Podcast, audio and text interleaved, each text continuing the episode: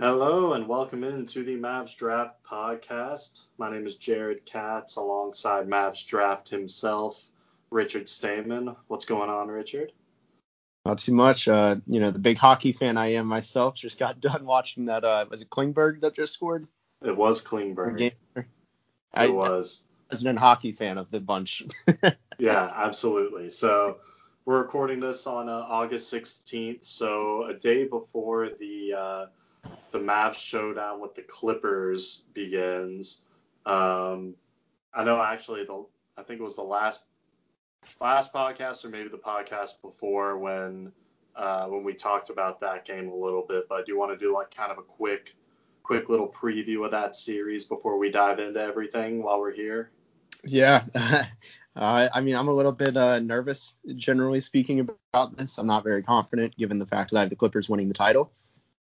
But uh, I mean, this is probably the deepest team or combination, you know, deep and high star power at the top. Uh, with Montrezl Harrell coming back and everything like that, it's going to be the Mavs have to play A plus on both ends, which they've done a couple times this year, and they have to do it seven times probably if they want to win. I don't see this being if they win the series miraculously, it's not going to be in anything less than seven games. Yeah, I agree. I think um, you know we we've seen the the defensive struggles all year, but especially uh, here in the bubble, it's it's been not great. Um, and I just think it's a bad matchup too. Um, you know, the Clipper the Clippers are a great team. They're, they're going to give everyone fits. I, I think you're um, you're probably right to have them as a finals favorite. Um, so I, I, would probably say I think the Mavs can steal a game, but I'll, I'll say Clippers in five. Yeah, yeah, that's that's pretty much what I have to. I, I think most likely it's four, but they're, I mean, Luka Doncic and Kristaps Porzingis are the only teammates to both make uh, the All Bubble team, and I mean, kind of go as far as your stars carry you sometimes, as long as at least you get some production from other players. Uh, and so I think that they could steal a game in there if they just play both of them have the game of their lives, which they've kind of been doing together in the bubble. So yeah, and also if if the Mavs can start knocking down some of these open shots that they they were hitting early in the season pretty consistently, then I think they can make this you know a series and and I, I actually don't think any game will, will end up being a blowout. I think the Mavs are gonna stay relatively close mo- most games. Um, but there's just too much firepower in uh, in LA. You know, they got guys who can take turns guarding Doncic between Kawhi and Paul George and um, you know Morris. Like you know, they, they just got it's a bad matchup. It's a bad matchup. Hey, like you said though with the threes, I mean, uh, a wise man once told me, you know, they're due. they are due. They are due. Um, so if if the Mavs lose, does that pretty much guarantee them the 18th pick in the draft? Oh yeah, no, they already got it. They already oh, it's it. it's clinched regardless. Yep. Okay, so we know that the Mavs are going to be picking 18 and 31. Uh, and we're actually going to be talking about a couple different players that could possibly be available at 18, um, one more likely than another. Um, and uh, and those two guys are going to be Saddiq Bey and Tyrese Maxey. Um, so do you want to start with Bey? Yeah, let's let's go right into him. I actually just posted a uh, scouting report, I think this morning or last night on him, so this is pretty fresh for me. and where can we find that scouting report? Uh, at mavsdraft.com. I know it comes as a surprise to many. well, I say that because I know you're you're also writing some stuff for um, for SI right now. Uh, you just dropped your new uh, your new big board, right? With that. Yeah. So or Mavs, no, it, specific. Mav so specific. A little bit out of order compared to it, but like I mean, guys like Tyrese Maxey are lower on the Mavs board than on the general board just because of the lack of a need for a guard compared to a wing. So wings get you know priority essentially on that. Gotcha. I actually did read it. Um, good read. Make sure you check that out as well. Um, is it pinned on your Twitter at the moment? Yeah, right now. Okay, perfect. So go to his Twitter at Mavs Draft. Uh, check that pin link at the top, uh, and you will see that. And then go to MavsDraft.com to get uh, the full scouting report on Saddiq Bey. But I think we're gonna kind of dive into him right here. So Uh, I got him at uh, 6'8", 216. I don't have a wingspan on him, but we'll talk about that in a minute. 21 years old as a sophomore. Uh, this past season in 31 games, played about 34 minutes a game, uh, hit about 48% of his shots on 12 shots a game, hit 45% of his threes on five and a half attempts per game, uh, 77% of his free throws on three attempts per game, uh, and slash 16 points, five rebounds, two and a half assists, just under a steal, and a half block per game. Uh, so pretty decent numbers. That uh, that shooting number really jumps out at me though. The the three point shooting, 45% on five and a half threes a game. Yeah, it's it's huge, and that's the big selling point. I mean, it's that stuff doesn't grow on trees. He can shoot over defenses really easily. Uh, and I mean, my favorite thing about his shot is just how quick his feet are. Uh, you know, the release itself isn't necessarily the quickest, but it's a high release. He's six eight, and his feet are quick. That's an incredible combination that I think translates pretty easily. Yeah, for sure. Um, do you do you have any extra background information on him before we kind of get into things? I, I meant to ask that. No, I I don't really. Uh, I know he's kind of a late bloomer. Um, as like a junior, I think in high school he averaged only 16 points a game, which I say only, but like I mean for juniors that go to Villanova, it's pretty low. Right. Um, but he is, like I said, he's a late bloomer. You can look at his year over year stats at his two years at Villanova and just see the explosion that he had. Um, he's just he, he's not going to keep. I don't think he's one of those guys that keeps going into a you know full on explosion, but uh, he is kind of what he is now. You know. Yeah, and he, he doubled his scoring total, going from eight to 16 points a game, uh, on about twice as many shots as well. Kept kept this. Well, actually, he got more efficient. Um, you know, both from the field, the line, and three points. So, so definitely good. Um, you know, good numbers to monitor there. So, um, do you have Saddiq listed as more of a wing or more of a forward? I've got him as almost a pure three that can play up or play down depending on the lineup. I think he's one of those guys that is a perfect like I don't I don't really like using positions anymore. Uh, on my big boards, you'll see. I mean, I've been doing it since I started wing guard big. Um, like I just I don't see a position that he plays per- more perfectly than the three. Yeah, I agree. I, I think I would much rather have, have him playing up to a four.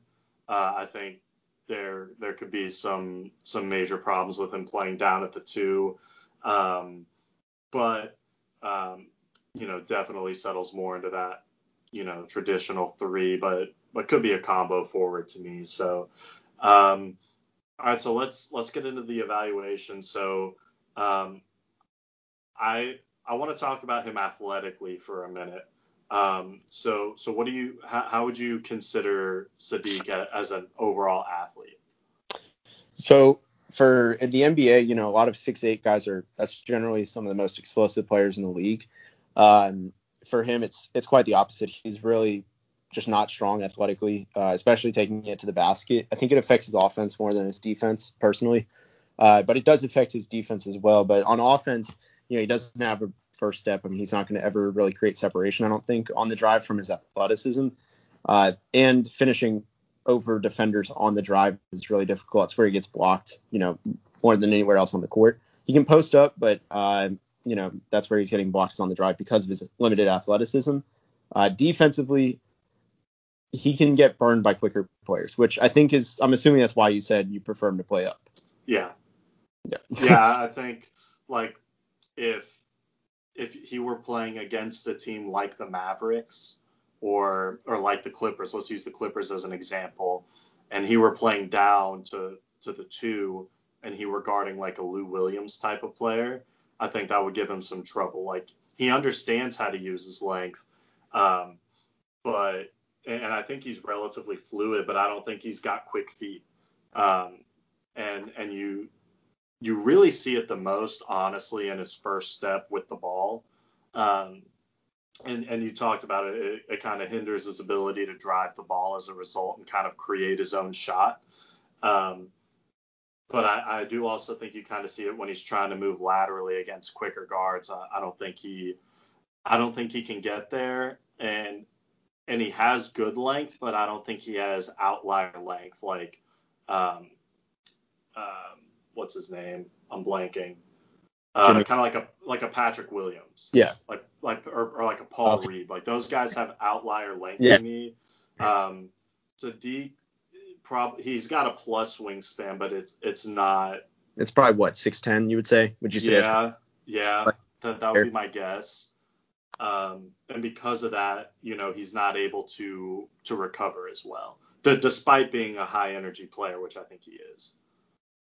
Yeah, no, I agree. And I mean, I remember one of the games I watched for Bey because I that was like one of the things I noticed was after he was advertised as this incredible switchable uh, one through four guy that I I never saw in the first place, but I kind of went back and watched uh, against Quinn Rose of Temple, who has an insane first step, every single time he was gone. I mean, it was like he does that to a lot of players, but he torched Bey, which I thought somehow didn't get enough uh, scrutiny, but. Uh, yeah, I mean it's it's the first step is just brutal to watch. Yeah. If someone has lightning first step, he's getting torched. Yeah, and Marcus Howard was giving him some trouble as well. I was watching the Marquette game, and look, Marcus Howard gave everyone trouble. He averaged 27 points a game. But you know, if we're talking about a guy that we're you know we're considering a high caliber NBA defender, and he can't lock down a 5'10 point guard, um, you know, the the quickness issues are real. Now, having said that, uh, I don't think it's all terrible because I, you know, he's got the the NBA ready frame, like the muscle definition, and he can absolutely handle guarding three and four, and I think some twos. I, I wouldn't call him a 1,000% capable two through four defender, but I think there are definitely some twos that um, that he could give fits. Uh, you know, depending on on how their game is played. Like again, I'll, I'll go back to the Clippers. I, I think he would have a much easier time. I'm not going to say. I, I think he's a better matchup for a guy like Paul George than a Lou Williams. You know, and obviously Paul George is an elite scorer, but that type of player, kind of the bigger, um, bigger two who doesn't just rely on his his quicks to get by defenders. Yeah, there's someone who I was thinking of that I feel like is a good barometer, and I may just be off on where I am, where I stand with this guy, but do you think he could stay with, and I'm not saying lock up or prevent from scoring, but stay with DeMar DeRozan? Yeah, I think so. I That's think what- so. I think he's like almost average, right? Like that's the line for me. It's like if he's faster than DeMar, he may struggle. If he's slower, slower or equal, like he'll be fine. Is what I think, right? Right. I, I'm in agreement there. I'm in agreement. Um, so so let's stay on the defense while we're here. Um, so so what what do you what do you like about his his on ball defense? So I think he's pretty disciplined, I would say. Uh, you know, he doesn't really make bad decisions. Um, but I, I mean, I just like how he he kind of reads uh, ball handlers just well, I guess is how I would say. You know, he he has good instincts and fundamentals on that end, and and it really complements his size. Yeah, I would agree, and I, and I think he does a good job of kind of sitting down in his stance. Yep. And and you said it best, staying disciplined. And I would I would take that and and apply it to his off ball defense as well. Um, you know, he only averaged again under a steal and half a block per game, but I don't think it was for lack of anticipation. I, I think it was he's not a gambler. Um, which is fine. You know, I, I don't need someone who's going to be playing the passing lanes constantly and trying to to get steals and run the other way with it, as long as they're in the right position. And I think he he rotated pretty well defensively.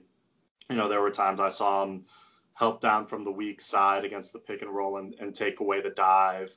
Um, so I, I I think he'll I think he, he has good upside as an all around defender because I do think he can stick with a lot of threes and fours, some twos on ball, and not be a total stopper, but but he'll be good. He'll be better than average.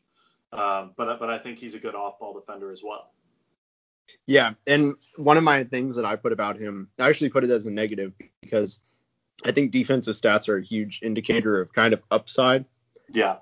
defense, and not necessarily like being good or bad in the NBA, but just how much better you can get defensively. Um, but I mean, he didn't even average, I don't think, one combined steal and block per game, which is absurdly low. And, and there's context to it though. Of course, like, Uh, 1.2 combined. 1.2. okay, it was 1.2. I mean, but Yeah. it's still pretty low. Like there's context though. Like you said, he doesn't take risks, which it can in of itself almost be forcing turnovers by Right. staying.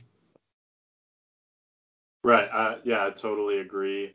Um, one other thing that I, I would mention that's kind of kind of a defensive aspect is as a rebounder.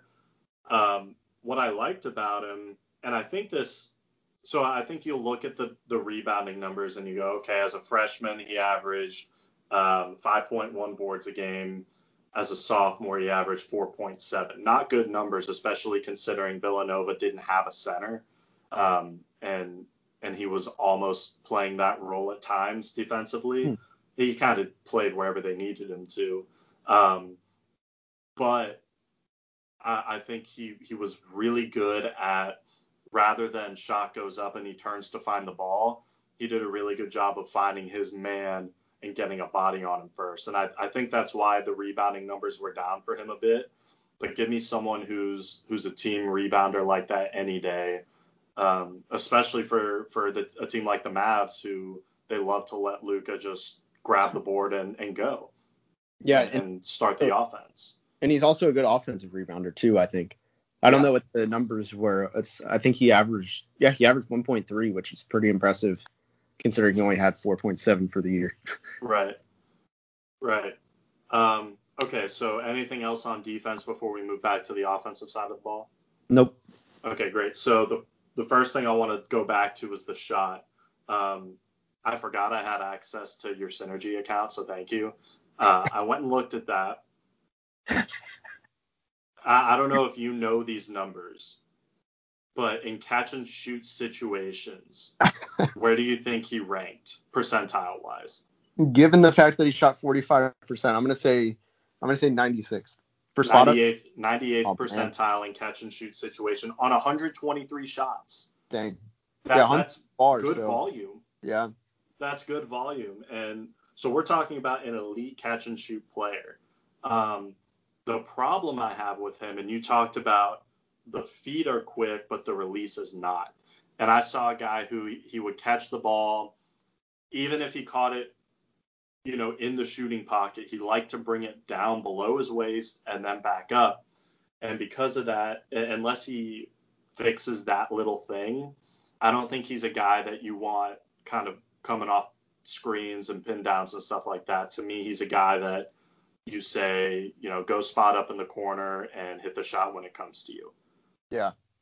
Yeah, that is definitely uh, one thing I've seen also as a knock on him is that he's not a versatile shooter. Like, you know, Aaron Nesmith can come around and I mean he hits it around the screen. There's no issue. Like a JJ Redick type. But with Bey, yeah, he's a one dimensional shooter. Like he can and he can also kind of shoot off the dribble. Uh, I know you kind of I know they're kind of similar with off screens and off the dribble and how he gathers and everything, but uh, I think off the dribble he'll be better than around screens. Would you agree?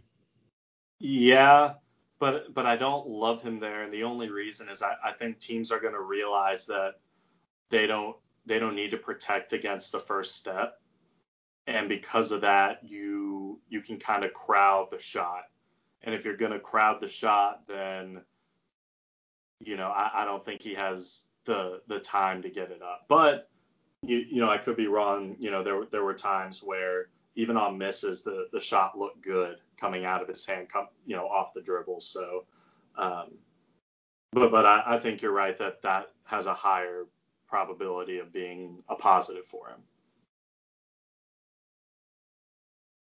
Um, okay, so let's let's move to his his finishing around the basket. And I know you talked earlier a bit about his his verticality maybe limiting him there. Um, but but talk, go a little more in depth there. Yeah, so getting there is a little bit worse than actually when he's there, uh, because I think he, he's a capable post up player. Um, I know for the year at the rim he shot 63%. He's good at posting up, I think, and finishing out of that on smaller defenders and cutting. That's where he needs to be used as a as a finisher, kind of like how the Mavs used Dorian Finney-Smith, honestly. Uh, Yeah. Like all around offensively, you can almost draw it up equally.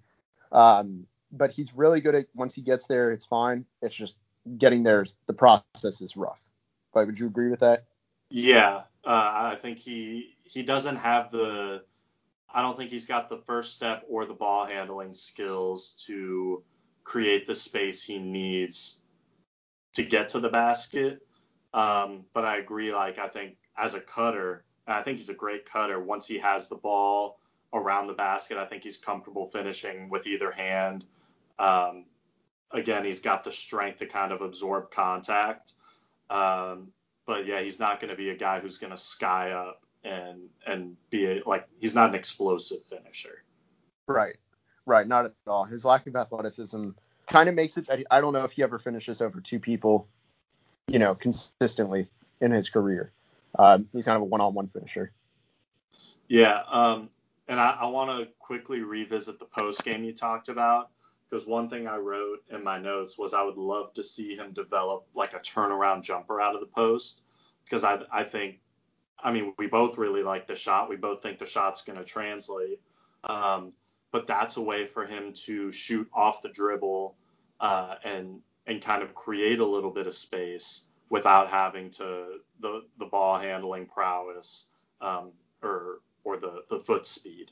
Um, so just just something else I'd like to see him add.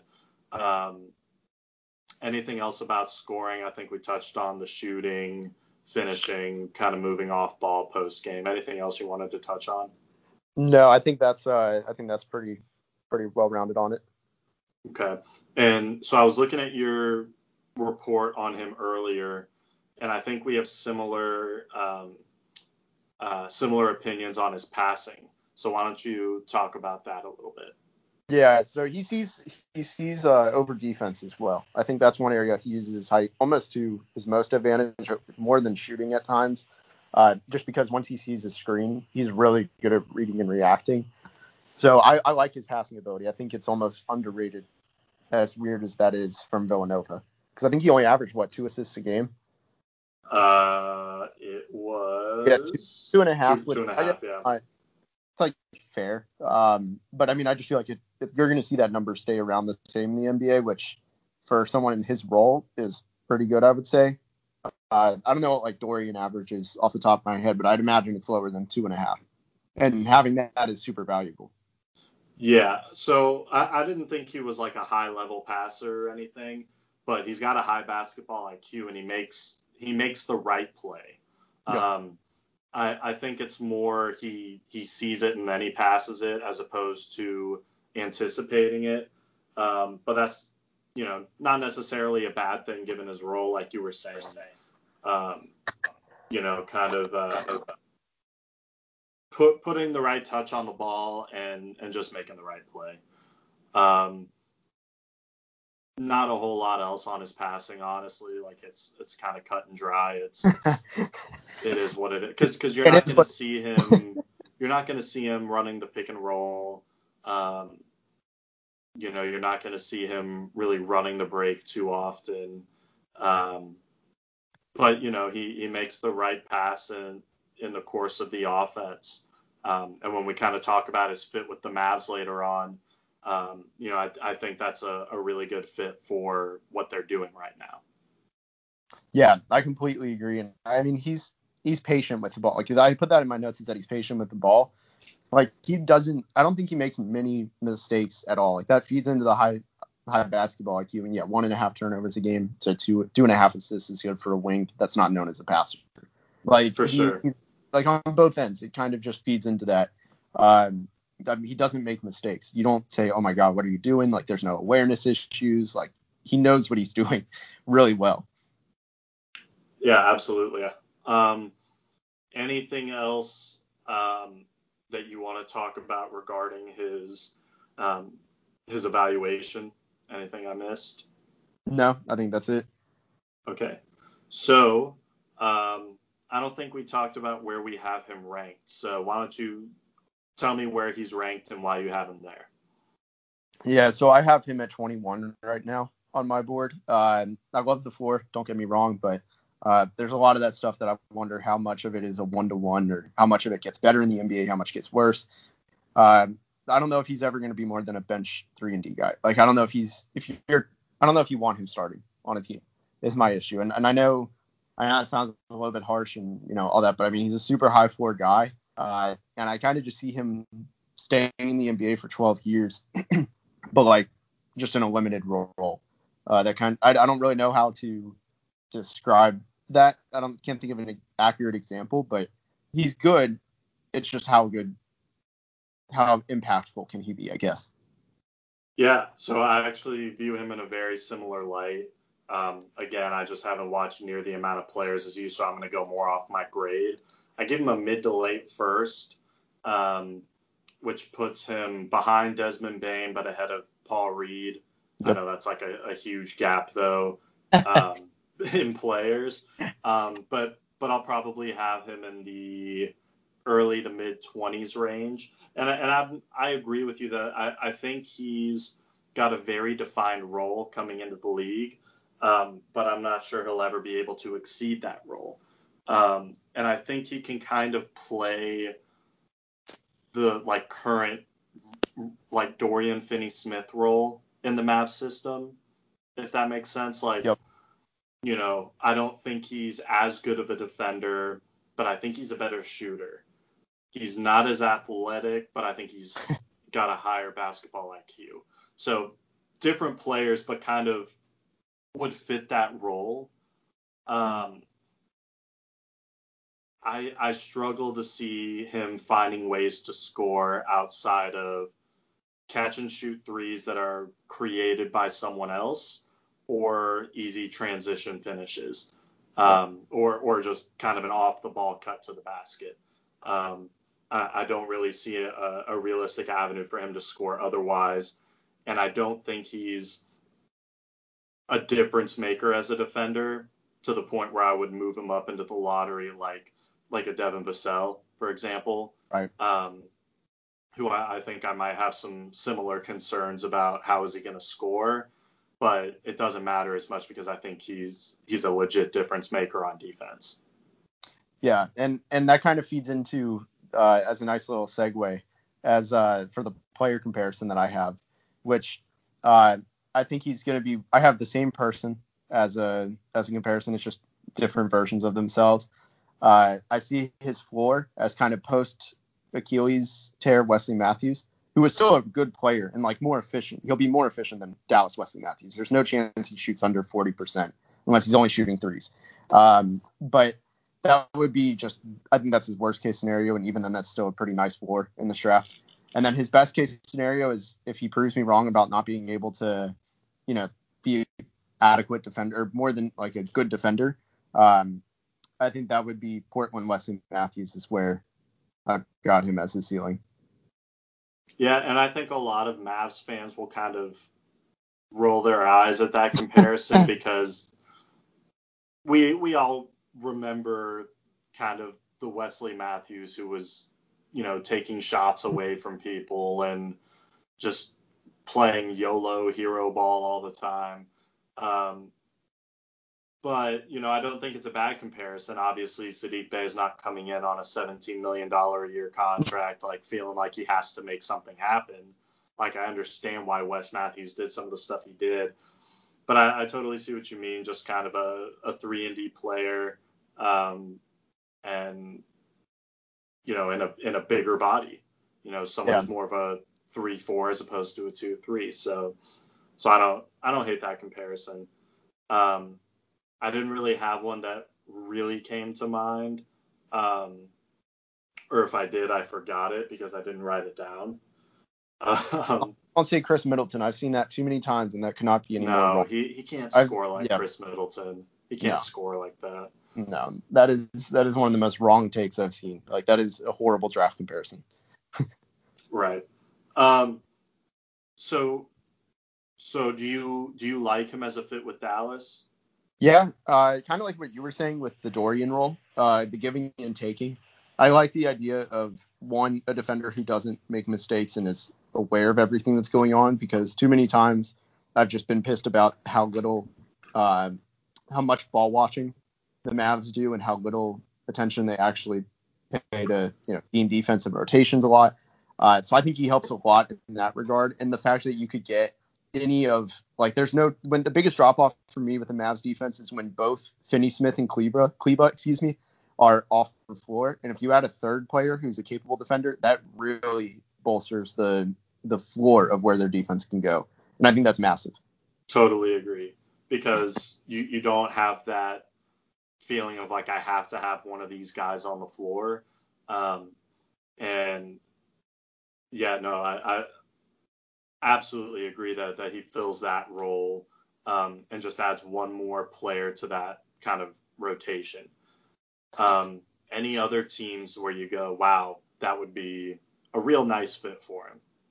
Yeah, so I'd say the two teams where I could see him being taken highest and lowest, uh, which are New Orleans and Philadelphia. I think those two spots are pretty tailor made. Uh, you know, New Orleans needs shooters, and Philadelphia does too. And New Orleans also needs defense, and you can never have enough three and D. So I, I think those are the two teams that he won't get taken before either of them, and he won't get taken after. Like those are the boundaries for him. Yeah, and I don't I don't know their draft pick situation. They may not even have one, but I think if if the Rockets found a way to land him, I think he's a perfect fit for their system because he's a guy where you say again like we're going to let James Harden create for you. You just go stand in the corner, and when he passes it to you, you make the shot. And he can do that. Again, he 98th percentile in catch and shoot situations, uh, guarded and unguarded. He he was super um, super efficient.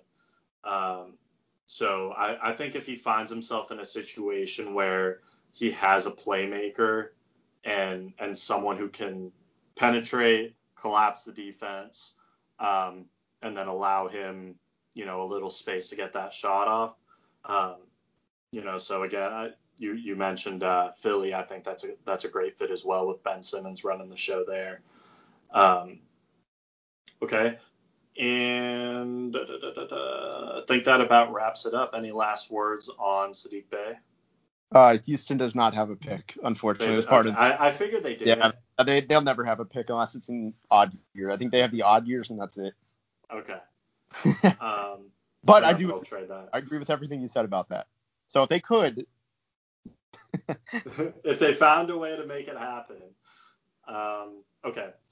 Uh, great. So let's move to Tyrese Maxey, uh, local for uh, for us Dallas fans. Did you end up going to see him when he was at Yeah. South Garland? yeah. So I actually, funny enough, I saw him versus JJ Pearce where Drew Timme played, Yeah. and uh, and I thought like I was wrong about Timme. Uh, I thought he was just going to be this post scorer. I was like, there's no way he works in college. And now like Timme's a stud. yeah, and now now there's a legit argument who is better, him or Petrusev, which is crazy to me. like like he's gonna be really good and and I think Maxey was better. Uh no, he was better. He had like 30 and 10. Uh like which was just flat out absurd. Uh I mean I, like I said, I've only been to a few high school games. I've said this in the past. You were at one of the other ones with me when we saw RJ.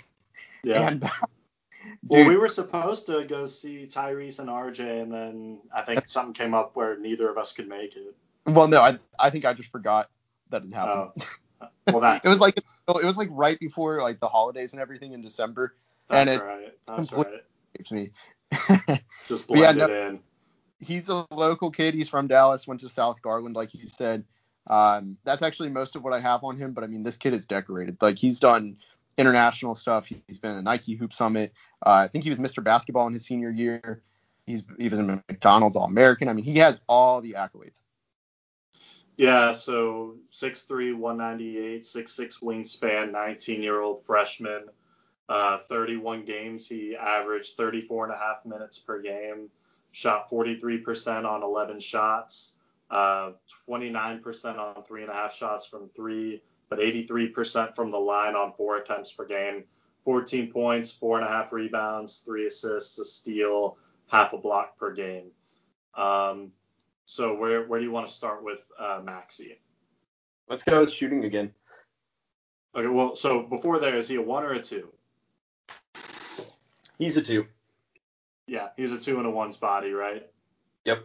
He's uh he's a I'd say I don't know if I'd rather use the word off guard or combo guard for him, but he's one of those. I don't know like how to even describe what he is. He's unique. Like he's a he's a not point guard, not a shooting guard.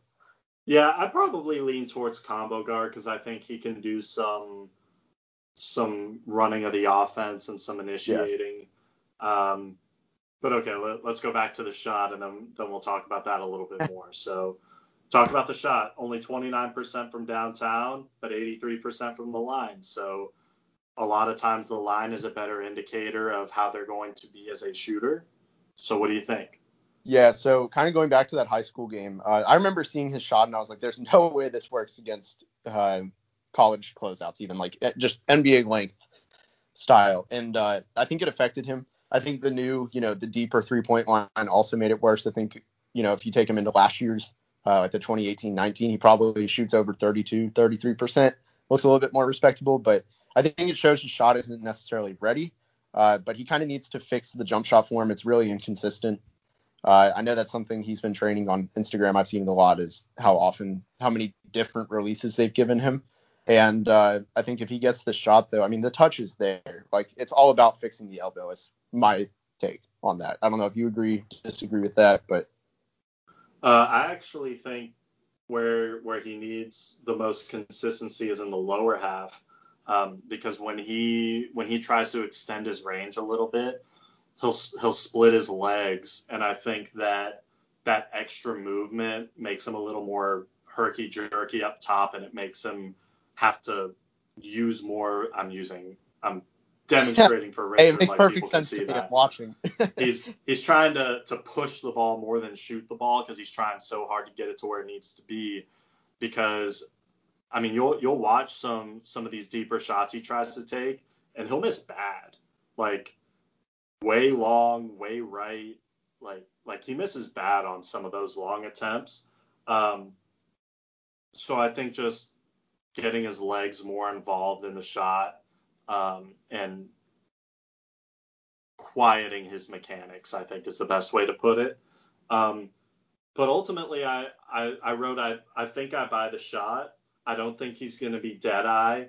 Um, but I could see him in the 36 to 39 percent range in at the NBA level because um, I think the the release is quick, um, and I think he's a guy that can can shoot off movement a little bit, come off those screens and um, and be a threat that way. Um, so I think the scoring versatility with him is legit. Yeah, I agree. I, I think like you said, it's about it's kind of about three years from now This is what I would say is where we're going to see more of his true shooting form. Uh, or I'm sorry, true shooting. Uh, I don't want to say percentage because it's a whole different thing. but like his, you know, his real, I would say real shooting percentage, what he, an actual indicator of what he's going to be. Um, because I don't think his shot is NBA ready at all. Like, I mean, it's, I don't want him taking many shots, but I think at the end of the day, when when he's open, you give him the green light and he can score, like you said, different ways, different levels. Uh, I think eventually, if, like you said, if he becomes a 35% shooter from three, he's a three level scorer because he has the other two levels really down. Yeah, no question. And, and I think his floater is a huge reason for both both when he works inside, but also from from mid range a little bit, um, almost like Chris Paul esque, how how he'll kind of float it from the free throw line area. Um, but it works really well for him because he's he's not really an explosive athlete. Like he's really quick, but I think when he gets inside, uh, that's that's going to be his bread and butter. I, I think he's going to have a harder time elevating and and finishing at the rim at the next level. See, I think I think he'll be okay at the rim. I'm trying to pull up the numbers. Uh, my internet is being really slow, so you may see uh, connection issues again. Here we go let's see, Tyrese. So he shot 65% at the rim, which is pretty good for a guard. Um, I do think though that there are areas that like he tries to go reverses too much. I've seen uh, at times where he tries to just get fancy for no apparent reason. I think that hurts him honestly more than the physical traits. But but I actually like that he tries to be crafty oh, yeah. because I think he's gonna need that.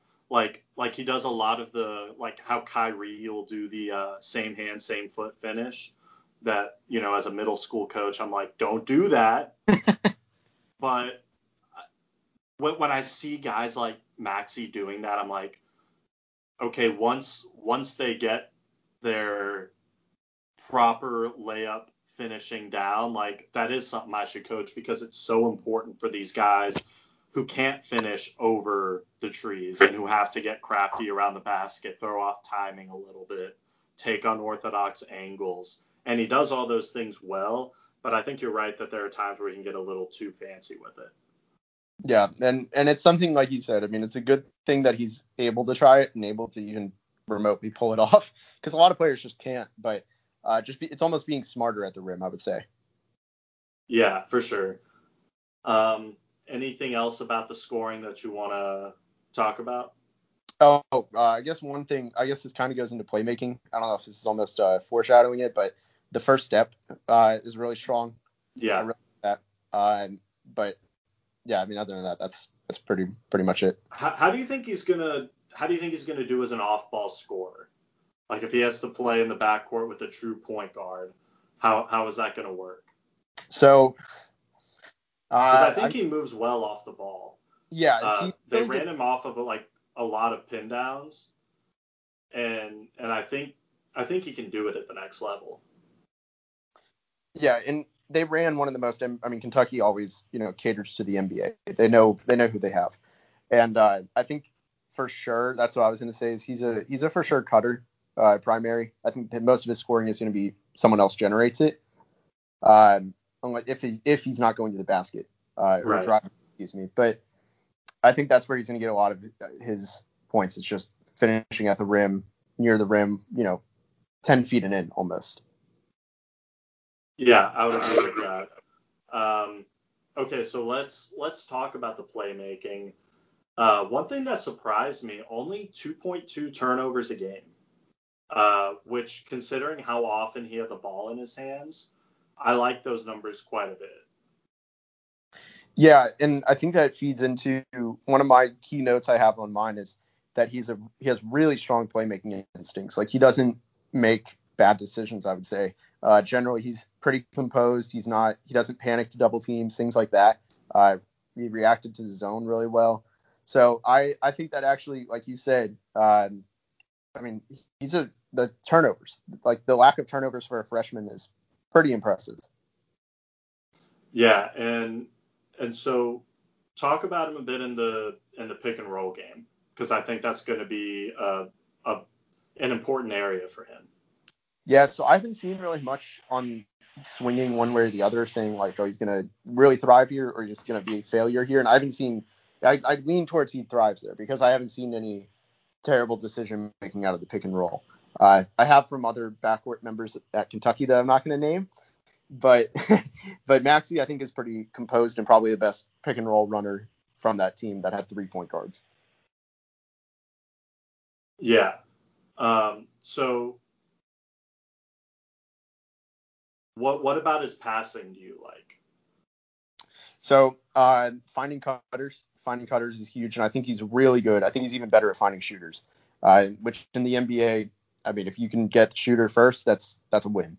Uh, and I think having that is just so important in today's NBA. Yeah, I would agree. Uh, sorry, I'm I'm kind of reading my notes at the same time to make sure. I'm I'm remembering everything right. Um, but I wrote that he puts good touch on his passes, but doesn't necessarily anticipate it. Um, and I said he lacks playmaking skills of a true lead guard. Um, however, I think he's more than capable of being that secondary ball handler, which I guess kind of goes back to that initial question I posed of, um, you know, can he can he be an off the ball scorer? Um, Right. Or, Or, what know, what is his position? Um, so, anything else offensively that you want to talk about regarding Maxey? Uh, I think we covered actually almost all of the offensive notes I had. Okay, great. So, defensively, um, like him, not like him, where do Oh, you yeah. stand? Yeah, this is this is the area where he wins me over and being. I think this is the area or the reason why he's a top 20, top 15 prospect. I mean, it's it's incredible. It's incredible uh, defense that he plays, especially given his size. I mean, he's a bulldog, I would say, uh, a nonstop motor. It just all the check boxes are checked. All the boxes. excuse me, uh, man. all the boxes are checked, not the check. Even the unchecked boxes are checked. Um, but no, I totally agree with you. Um, doesn't back down from a challenge. I think he can guard ones and twos comfortably. Um, you know, he's a guy who fights over the screens. Um, you know, he he doesn't gamble, but he's opportunistic, right? So like he likes to pounce when when his opponent makes a mistake. But I think otherwise he's he's very sound as a as an on-ball defender, uh, and I think he rotates well uh, as a team defender off the ball as well. Yeah, he he's a really good team defender. That's a huge strength of his as well, beyond the on-ball defense. Uh, I mean, you see him, you see with three point guards, it's kind of hard, to, I think, to especially at Kentucky, like in college, it's hard to pull that off on defense, and he's the reason it worked. Yeah, and and he almost took it upon himself to be like like the the leader of, of the defense, calling out where people need to be. Um, normally, something we'll see the the big man do, um, but he's he's very vocal, very active uh, as an off-ball defender, stays engaged. Um, I, I really like him as a defender. I think he's going to be a plus in that area, despite his physical limitations. Yeah, and I think that's a day one winner uh, area of his is the fact that he's not going to back down and like I mean he still needs to add a lot of strength I think um, and I mean he's he's able to walk up any of them I mean the SEC was one of the most loaded NBA uh, pros with with NBA prospects excuse me uh, and he held his own plenty. What role if you were drafting Maxey you know you were the coach of a team what role would you put him in? Yeah, so I think the defensive specialist is almost where I would label him. Uh, almost a Patrick Beverley type, where it's defense first, and then if you're able to, you know, run the offense and hit some open threes, that's a bonus at that point. I think the defense is going to be his day one uh, impact, but I think down the road, you're getting a combo guard who is capable, really, like I mean, combo guard kind of uh, gets it all. You're able to do both off ball and on ball um, be important there. And then defensively, I mean, I think he can guard up to the three. So if you can if you can get someone who's switchable like that uh, in a league where guards dominate, guards and wings dominate this league, I think that's what you have to put him as uh, for the first little bit while he still refines the rest of his game. Okay, I like that. I, I think I would I would kind of do something similar. Um, I'd, I'd probably bring him off the bench and be like, all right, you're my bucket getter. Um, but I also want you to to lock someone, like bring him in late in the game to lock someone up. Right. Um, but I want to give him those opportunities to score against kind of the the second units first because I think he could feast there as a three level scorer. Um, but anyway, I think I forgot again to ask you where he's ranked on your big board. So where where do you have him? Yeah, so I've got Maxey at 12 is where I have him on mine. Where do you have him on yours? 13. Wow, this is, you know what? I didn't know we were dropping the gloves today, but we're doing it.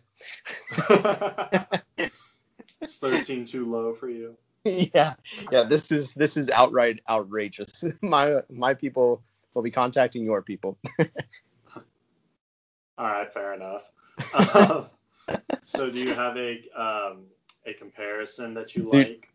So I had an epiphany while we were talking uh, that I wrote down. So I originally I kept I like started this note page. Uh, I've lost track of time. Whenever I saw him in high school, uh, whenever that may have been, I don't even know where we are in time right now. Uh, and originally I'd put like, okay, this guy plays like on offense, he plays like Sexton, and at the time, this player that I'm about to throw out, Mavs fans are gonna kill me. He played.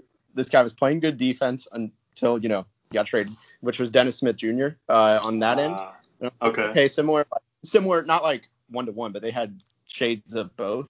Uh, but I actually have a way better, more well-rounded comparison, which is Markelle Fultz. Okay. Okay, that that's an interesting one. Yeah, like I said, it dawned on me 10 minutes ago. I haven't, I haven't exactly uh, thought this one super far out, but I like the idea that, I mean, I personally think Fultz can coexist with a shooting uh, point guard that leads the offense as well, can lead the offense, excuse me.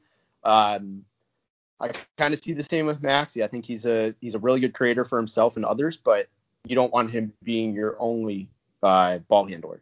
kind of the only guy who can run the offense because of the shooting limitations right now. Uh, that's kind of where I see him as.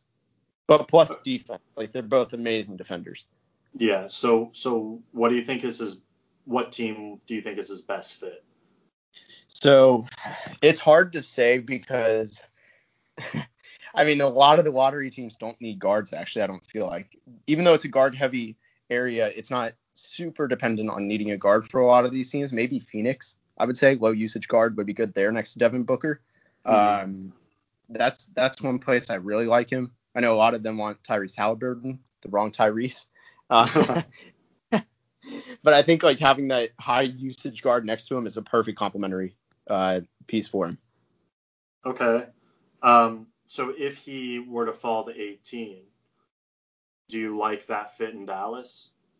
So it kind of goes with what I just said. So I'm like with having that high usage guard. Theoretically, I mean, think about how much the Mavs needed, or excuse me, how much people wanted the Mavs to need Patrick Beverley last year.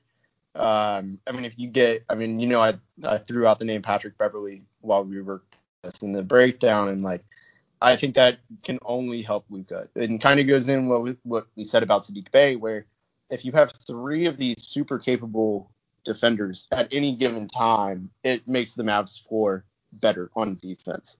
Uh, so it kind of applies to him too.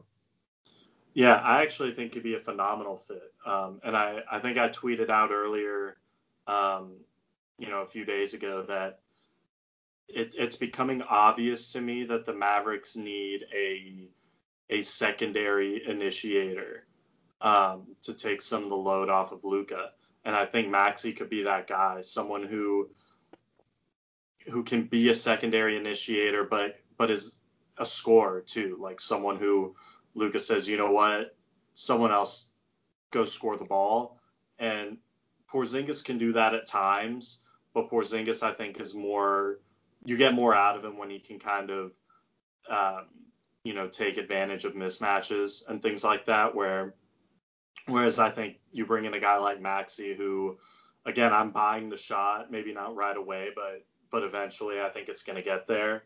So a guy who could be a three level scorer, but also a guy who can defend the best ball handler on the floor for the opposition.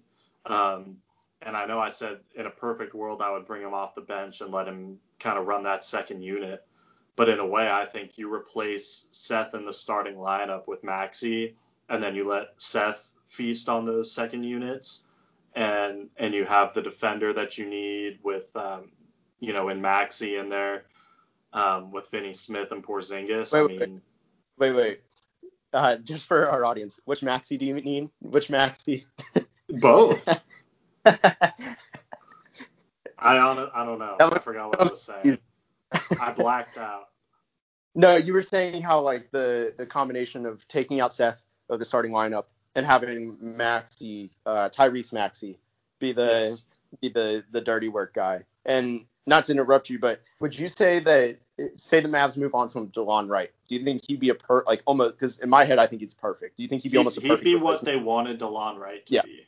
Exactly. That's because they have almost identical games. You know, they both love getting to the rim offensively and creating for others. Those are their two biggest strengths, but they're not strong shooters. And then the defense. I mean, Delon Wright was supposed to be a great defender. He kind of turned out to be okay, not bad, but just okay. And if you can get Delon Wright without the, uh, how do I put this nicely? I guess the chemistry misfits. Uh, I think that's a win, right? Like, you would, would you agree with that?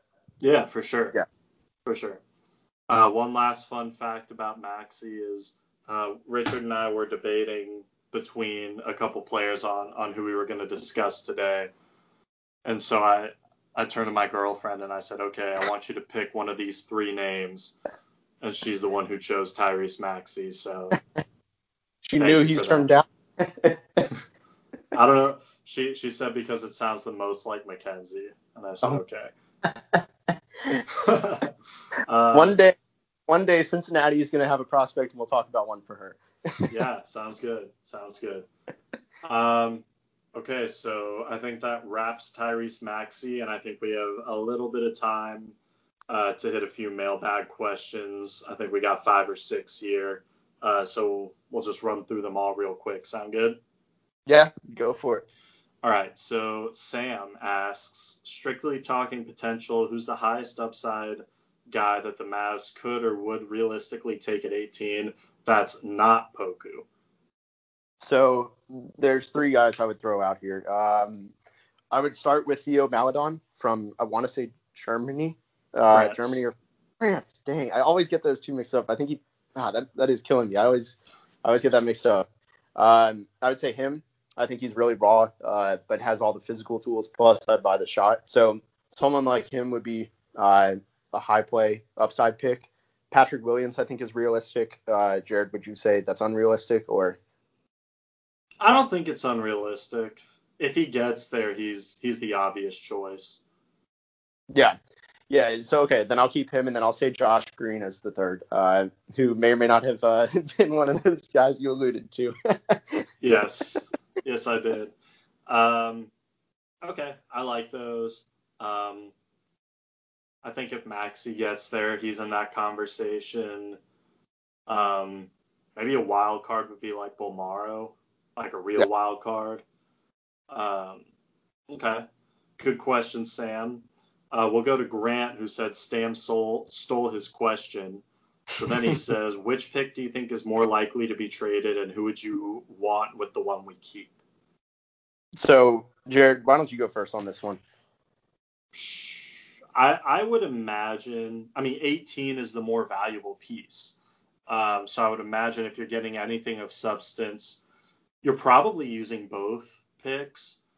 But if you're able to to do a package just consisting of one to get anything of substance, it would be 18.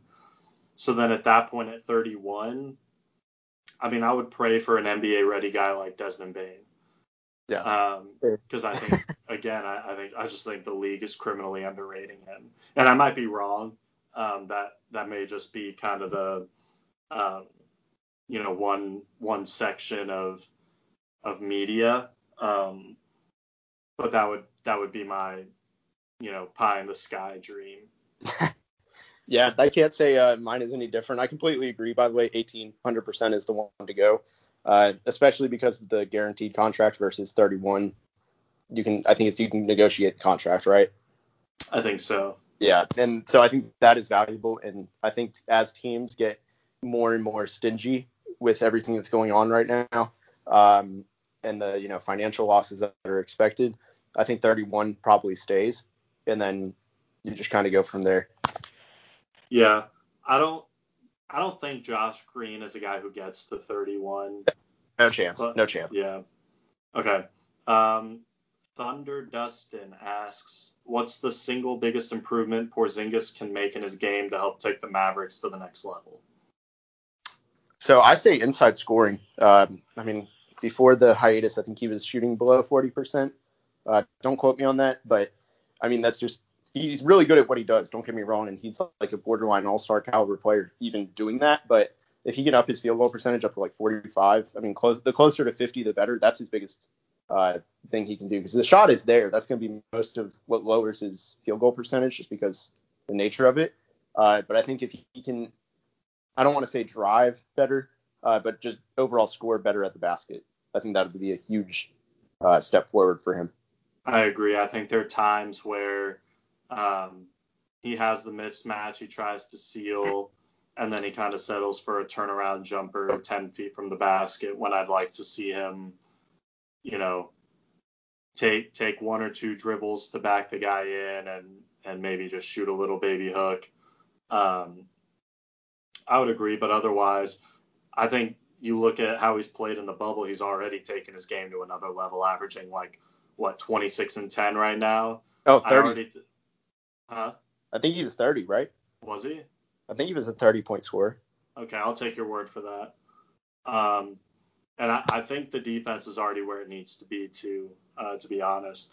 Um, all right, Houstonian Sports. Uh, who will be responsible for taking the keys away from the Suns? I'm sure they will do something stupid again at the draft. Hey, the only the only thing they can do stupid, in my opinion, is uh, is honestly trading out of the draft because this we talked about it kind of like I said, there aren't a t- I don't feel like there's a ton of teams in the lottery that need a guard. Uh, there's probably three or four, just a handful. Phoenix, I think, is one of them though. I mean, Rubio is not a long term long term option. You know, he's not a building block. And I think if you have a chance to get someone next to Booker, I mean, Booker is only still 24, 23, something like that. I mean, he's younger than Cam Johnson, who was their lottery selection last year. like, wow. if you get somebody to perfectly complement him, that's the only way. I mean, you can't not have that in this draft. Like, this is tailor made for their needs. So I think if they get best player available, they're fine. There you go.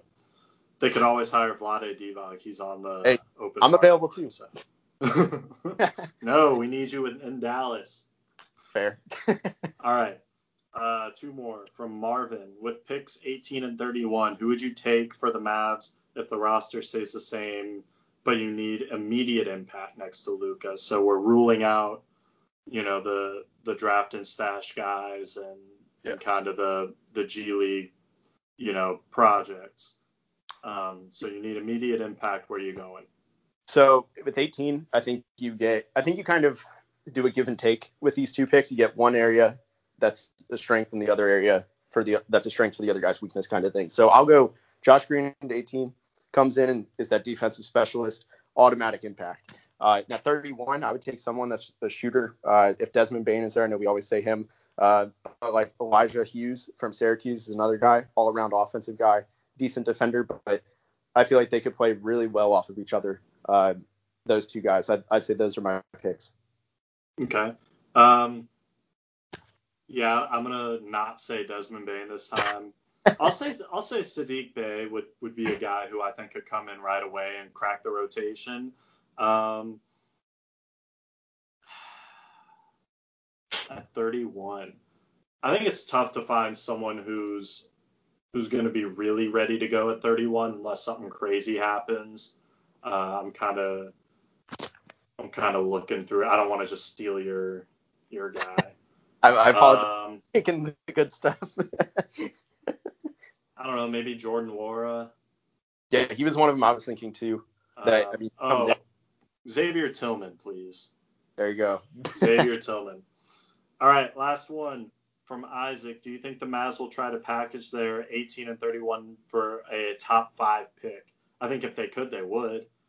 Yeah, I don't think top five is realistic, but I think for a lottery pick this year, I think it's very possible. Uh, I mean, looking at some of the teams that need uh, that have picks and need picks, uh, say Cleveland, for example, falls to I think their lowest they can get is six, right? If they trade mm-hmm. back to say nine or ten, they could easily go again and keep getting these assets. Like I think they're a team that needs to go all out this year in the draft of finding these complementary pieces. Um, so something like that. I mean, if weird stuff, weirder stuff has happened. Uh, Washington, I think nine is the most, the highest they can go. Uh, but I would say keep in mind those 11 to 14 or 15 teams. That's where I think that return gets you. Yeah, I'm trying to look and see the last time a, a top five pick was traded for something that wasn't like a stud player or just like moving around elsewhere in the top five. It really doesn't happen. Um, I don't think it gets you there. I think it'd be much more likely that they package those two picks to try and grab another player. Like um, if Buddy Hield really is on yep. the open market, you know, I think that's a guy you go, okay, 18, 31, Seth Curry, Jalen Brunson, whatever, you know, start that conversation.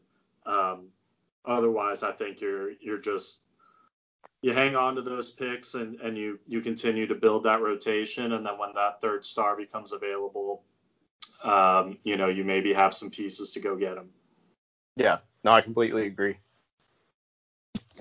Um, so that wraps the mailbag and that i think just about wraps the episode. Anything that uh that you want to part with no i appreciate everybody's questions yeah, me too. Uh, a lot more fun when we can answer some questions as well, mix things up a little bit. So, uh, again, we're recording this on uh, August 16th.